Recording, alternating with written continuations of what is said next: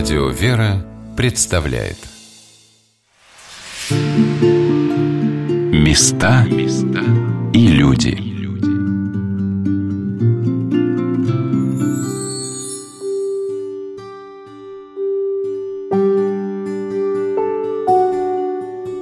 Вышний Волочок стал городом по указу императрицы Екатерины II 1 июля 1772 года – а первое упоминание о храме в этой местности датировано 1517 годом. Здравствуйте, с вами Александр Ратников.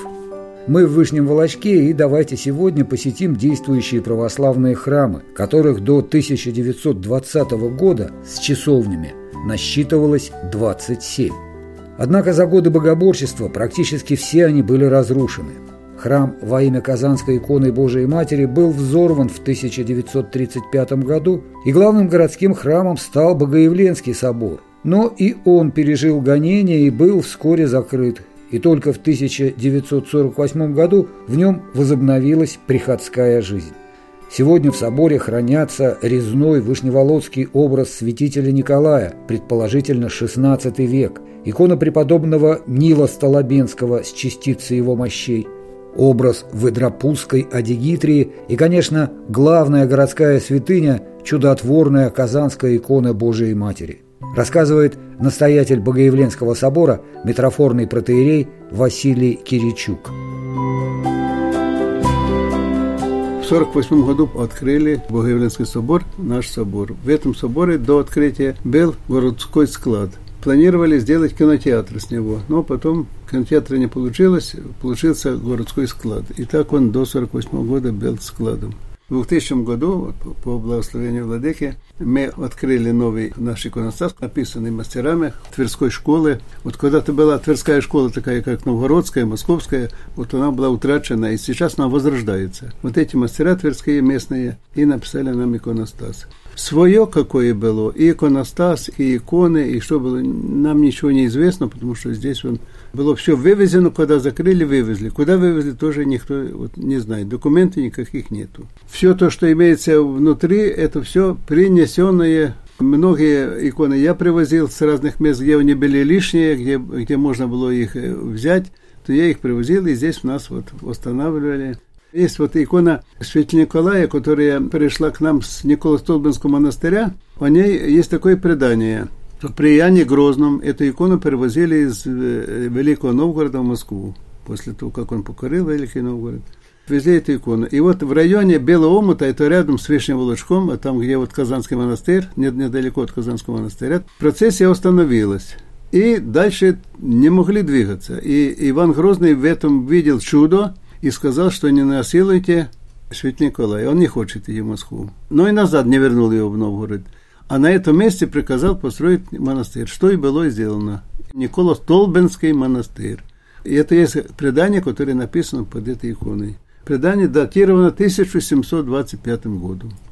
Икона Казанской Божьей Матери, которая прославила город Вишний Волочок, после явления ее в Казани, жители еще будущего города, тогда еще города не было, а был Никольский погост, захотели иметь тоже копию этого чудотворного образа. И заказали, по-видимому, и она была привезена. И потом уже с этой копии совершались чудеса. Дважды говорили храмы, икона оставалась невредимой. А потом в XIX веке была э, эпидемия чумы, и когда прошли с крестным ходом по всем улицам города, э, эпидемия прекратилась. Вот тоже именно с помощью иконы Божьей Матери. И в честь этой иконы был основан женский Казанский монастырь. В честь этой иконы был построен Казанский собор, который получил статус главного собора города. И в честь этой иконы была дана улица, которая связала железную дорогу с центром города. Казанская улица. Сейчас это Казанский проспект который вернули буквально вот несколько лет назад.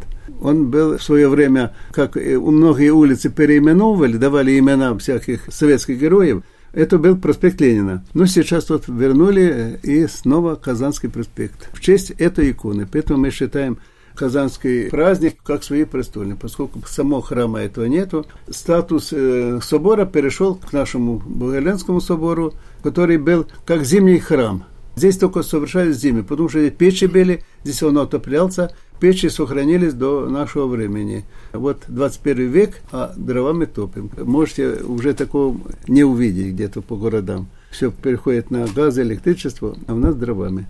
А Казанский был тогда летний только. Там служили, как говорили вот старожилы, что там служили только летом, от Пасхи до Покрова, с Покрова до Пасхи служили в нашем храме. Поэтому и он и название носит Богоявленское здесь. И Рождество, и Богоявление, освящалась вода. Было время, когда этот храм был один на три района, Вышневолодский, Фировский Спировский. Вот, естественно, что храм заполнялся полностью, вот, большие праздники заполнялся полностью. Много причастников было, много. Сейчас они разошлись вот по своим храмам. Конечно, там, где живут, ну, нужно сказать, что небольшой. Город наш, если был когда-то 75 тысяч, то сейчас 40 лет, наверное, идется там. Вот. Я не могу сказать, что он э, там э, стареет или что-то вот. Такая слава у него хорошая, Вешний Волочок, Венеции Клочок, э, расположен на каналах, все это хорошо. А прихожан здесь, конечно, немного. Собирается в основном только вот на большие праздники. Пасху, Крещение, Рождество, ну там еще Покров. Праздник Свят Николая всегда многолюдно. Праздник Казанской Божьей Матери тоже. А основная масса, та, которая постоянно, вот каждое воскресенье, это, конечно, не, небольшой процент, но они ходят для того, чтобы не посмотреть, а ходят на молитву. Вот это дорого. Я радуюсь тем, что у нас много детей. Каждое воскресенье много детей причащается. Это вот будущие приходы. Было время, когда вообще детей не было, когда детского голоса не было слышно в храме. А сейчас каждое воскресенье много детей маленьких причащается. И это меня радует. Шум, крик, здесь гам. И я говорю людям, что терпите, потому что мы долго молчали. Они молчали долго-долго. В других храмах, это Успенский, который сейчас тоже восстанавливается. Храм был построен как богодельно храм, и при нем было помещение для бедных, больных и старых людей. Сейчас в этом помещении школа расположена, наша православная школа. Остальные храмы разрушены. Ну, Бог даст, может быть, кто-то восстановит, кто ее знает. Все может быть. Мы еще встретимся с отцом Василием, а пока направимся в храм Успения Пресвятой Богородицы. Здесь продолжаются реставрационные работы – но сейчас в храме пребывает Теребенская икона Божией Матери, писанная на Афоне, образ великомученика Пантелеймона с частицей мощей, образ святителей Василия Великого, Григория Богослова и Иоанна Златоустова с частицами мощей, образ святителя Спиридона Тремифунского с частицей сапожка. О храме рассказывает настоятель протеерей Владимир Гуркала. Флор Яковлевич Ермаков, хромоздатель наш, удивительный человек. Он был крепостным крестьянином, потом поднялся вот по всем ступенькам лестницы и был почетным гражданином города Москвы. Был промышленником, начинал э, с небольших мануфактурок, а закончил владельцем фабрик и заводов. И в том числе был построен у нас э, завод Ермаковская мануфактура, который сейчас носит гордое название парижских коммунаров, парижской коммуны, вернее. И чтобы презреть пожилых работниц, это мануфактура, там женский труд в основном, и вот пожилые одинокие работницы, которым некуда было деваться, он для них построил богадельню в 1860 году. И чтобы они не только физически, так сказать, могли какой-то уют, утешение какое-то получить, а и духовное, он рядом построил храм специально для них. Поэтому до революции наша церковь называлась Ермаковская церковь и Ермаковская богадельня. Это один храмовой комплекс. До революции был здесь и приход, и вот эти вот бабушки, работницы бывшие. Было несколько священников. А после революции, к сожалению, храм был закрыт. В 26-м богадельню закрыли, а в 29-м уже закрыли храм. И в здании богадельни была устроена школа городская, а храм был занят под овощное хранилище. Это, к сожалению, но и к счастью, неплохо, потому что, слава богу, храм не взорвали, не, не разрушили, а так использовали его как хранилище, и он, в принципе, стены сохранились. А в здании богадельни школа. И вот часть школы мы передали нашему приходу, и мы открыли там православную школу имени преподобного Сергия Радонежского, которая до сих пор существует. Я являюсь духовником этой школы. Какова судьба тех ребятишек, которые заканчивают школу вашу православную? Все-таки православная школа – это не семинария. Мы не ставим такую задачу, чтобы дети, вот окончившие нашу школу, чтобы они служили в церкви вот напрямую. Мы все-таки ставим задачу более общую, чтобы э, дети наши были верующими людьми. И чтобы они свою связь с церковью в таинствах, в обрядах, чтобы они сохранили. Это задача для нас самая. Я, кстати, и э, для своих детей не ставлю эту задачу, вот для родных, э, чтобы вот обязательно мальчики стали священниками, там, а девочки матушками. Это как Бог даст. Самое главное, чтобы ребятишки веру сохранили, чтобы, став взрослыми людьми, они оставались членами церкви. С вами Александр Ратников, мы в Вышнем Волочке, у храма Успения Пресвятой Богородицы, архитектура которого соединяет в единое целое храм и здание Богодельни, в котором сегодня располагается православная средняя общеобразовательная школа имени Сергия Радонежского. Наши собеседники – заместитель директора по учебно-воспитательной работе Анна Борисовна Васильева и директор школы Ирина Борисовна Гончарова. В 1997 году открыли один единственный первый класс для детей-прихожан, для детей священников. Тогда лицензию выдавала городская администрация нашего города Вышнего Волочка. На следующий год это уже было два класса, потому что первый перешел во второй и набрали снова первый класс. Школа стала пользоваться популярностью, скажем так, детки стали приходить. Ну и вот за эти года школа разрослась, сейчас у нас 9 классов. 11 класса вы еще не выпускали? Категории учителей позволяют набирать и 10, и 11 класс, но в связи с тем, что у нас достаточно небольшая маленькая территория, на двух квадратных метрах, ну, невозможно открыть 11 класс. То есть вот как только у нас будет территория чуть больше, я думаю, что мы пройдем лицензирование и получим лицензию на 10-11 класс, сможем его открыть. У нас есть хорошие, способные дети, которые могут учиться в 10, в 11 классе, которые, я думаю, оставались бы, потому что каждый год родители спрашивают, 10 класс будет открываться или нет. Переходят в другие школы. Переходят в другие школы. Вы за ними следите? К вам они приходят? Да, отслеживаем. Ну вот на данный момент, например, Ирина Лазутина, она у нас закончила 9 классов, перешла в 12 школу, в этом году заканчивает школу золотой медалью. Настя Степанова также училась на отлично, как училась у нас, также и в 12 школе заканчивает школу тоже хорошо на четверке, пятерке. То есть наши дети в других коллективах не теряются. Учебная программа не отличается от школ, от других, ведь э, все по одному стандарту должны обучаться. Да, у нас тоже программа, которая соответствует федеральному государственному стандарту, но плюс еще мы добавляем на вероучительные дисциплины. В полном объеме все у нас дается детям. А сколько всего народу в школе? 75 человек. И потом, закончив уже 12 или какую-то другую школу, чему они посвящают свою жизнь? Так как у нас есть лицензия, аккредитация, конфессиональное представление, мы даем на выпуске документы государственного образца. Поэтому дети с нашими аттестатами поступают в учебные заведения, так же, как и во всех школах.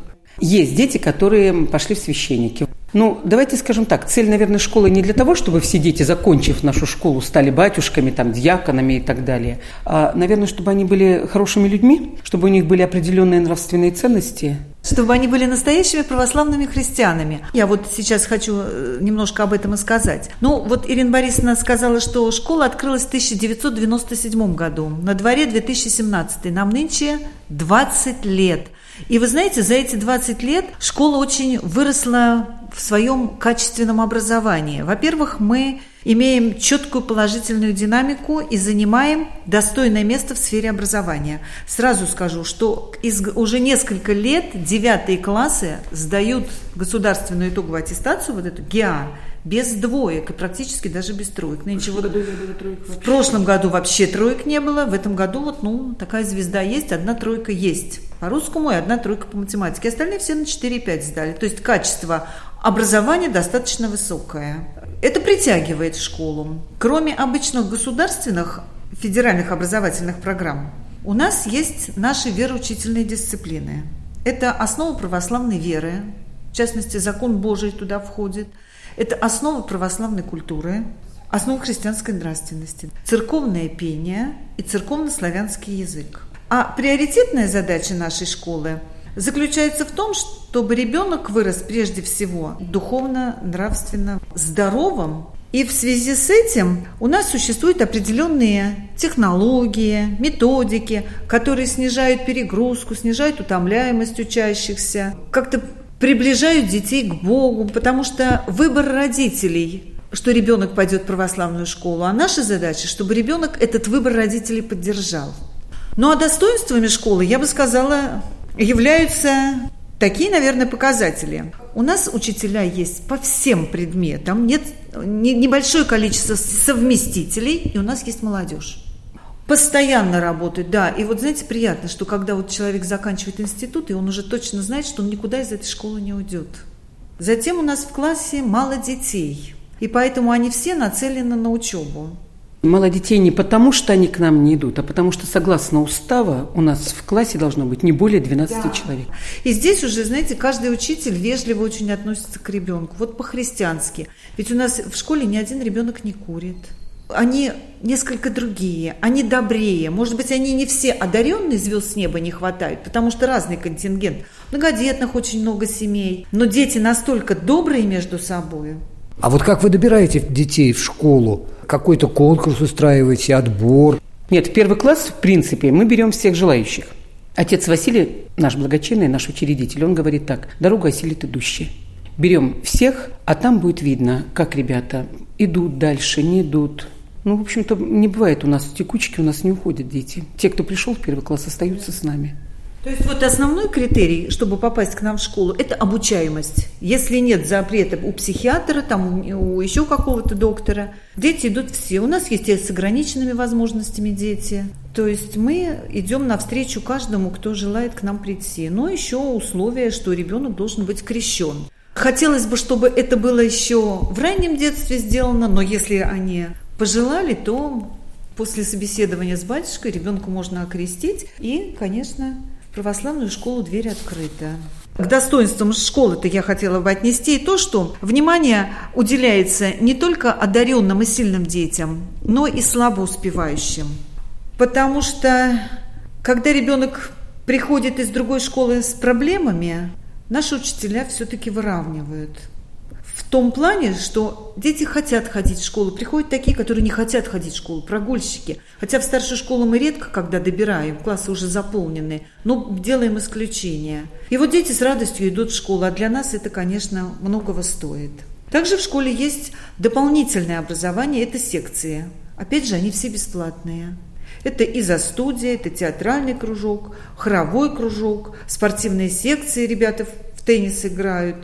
Потом мы едем в мае обычно на духовно-спортивный фестиваль, где собираются все православные школы Тверской области. И выглядим там всегда очень достойно. У нас очень много наград, кубков в различных видах спорта. То есть вот дополнительное образование имеет тоже свои плюсы. То есть ребята и спортом занимаются, они не выглядят такими, ну вот как сейчас говорят, ботаниками. Нет, нет, у нас обычные хорошие дети, они успевают они много. могут и пошалить, и стекло разбить, да, и дверь сломать, но не да. без этого. Но я хочу сказать, вот когда мы, наверное, лет восемь назад впервые приехали на духовно-спортивный фестиваль в Тверь, там было достаточно много школ православных, и вот для наших детей это было как открытие, что мы в этом мире не одни. Оказывается, есть другие православные школы, и вот когда выстроились целый ряд в зале в огромном, и вот когда они увидели вот это количество спортивных команд, было команд 8-10, наверное, для них это был очень такой вот, знаете, заряд.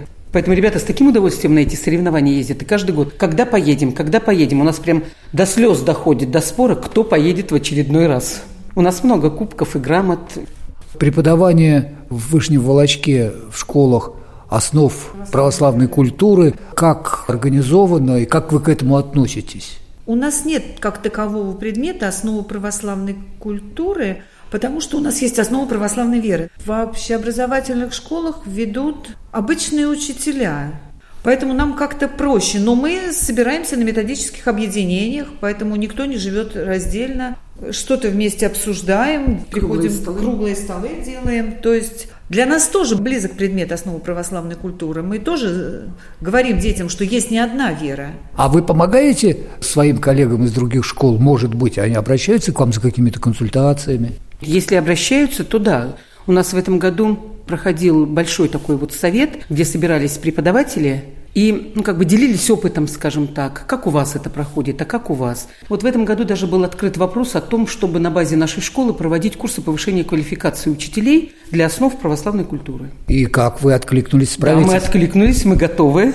Мы готовы, чтобы создать программы, какие необходимо, чтобы потом они могли получить удостоверение о том, что они прошли. Курсы повышения квалификации учителей. Надо на эти курсы ездить куда-то, в какой-то, в другой город или в Тверь. Это не всегда удачно, не всегда удобно. Поэтому вот наша епархия, отдел образования и катехизации наши откликнулись и сказали, что будем рассматривать этот вопрос, и возможно, что вот с этого учебного года сделают на базе нашей школы.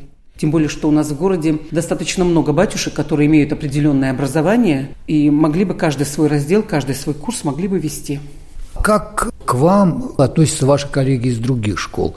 Может быть, считают, что к чем-то вы непонятным занимаетесь, либо с пониманием и даже спрашивают, они готовится ли там свободное место.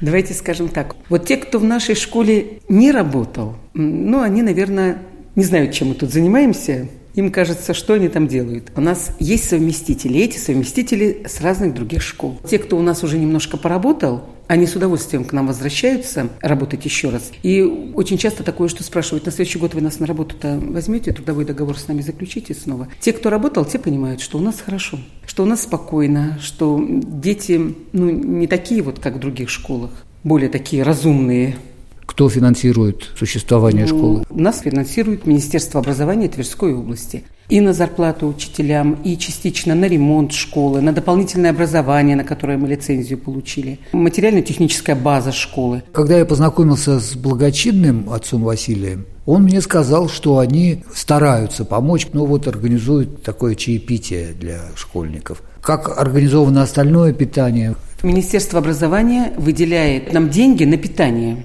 Это идет как совместное субсидирование – Часть денег дает нам благочинный наш отец Василий, церковь дает. Часть денег нам дает наш храм, где наш духовник, отец Владимир. И вот часть денег дает Министерство образования. Поэтому Министерство образования выделяет деньги на младших школьников, как и всем школам. А те деньги, которые нам добавляют, на эти деньги мы кормим всех остальных детей. Потому что, вот представьте, многодетная семья. Четыре ребенка в нашей школе. Два в младшей школе, два в старшей. Двое будут есть, а двое не будут есть. Но это же будет как-то вот не по-божески, да. Мы кормим всех детей. Отец Василий, он еще, наверное, не рассказал, что на все праздники он обязательно детям делает подарки. Это на Рождество мы получаем бесплатные подарки, дети получают бесплатные подарки. И не только от его церкви. Нам подарками старается помочь и отец Сергий, первый директор этой школы. Нам подарками время от времени делает подарки и наш духовник, который был у нас, отец Игорь Кулешов – когда есть такая вот возможность. Отец Василий еще помогает нам на Пасху. Дети получают обязательно подарки, поэтому они знают, что Пасха – это тоже праздник. Э, на 1 сентября первоклассникам делают подарки. Также отец Василий привозит. Ну, вообще они нас в течение года и просто поддерживают наши многодетные семьи. То есть все, что поступает в церковь, они с нами делятся. Дети получают продукты, получают сладости, конфеты, печенье. Это в порядке вещей и вещами помогают, кроме этого всего. Вот в этом году отец Владимир сделал подарок школе. Все дети получили бесплатно спортивные костюмы. Независимо от того, есть у тебя костюм, есть возможность у родителей купить или нет. Мы передали списки наших детей с размерами и даже рост, размер. И буквально через неделю в школу привезли костюмы спортивные для всех детей нашей школы и даже для учителей. Дети очень довольны. В нашей школе ни один ребенок, особенно ученик начальных классов, не потеряется, не разочаруется, не сломается и в то же время не расслабится. Самое главное, потому что в классе, когда не больше 12 детей, к доске за урок выйдешь не один раз. То есть не расслабишься здесь. И учитель всегда поможет столько, сколько нужно. Школа наша открыта для всех, кто с доверием относится к православию.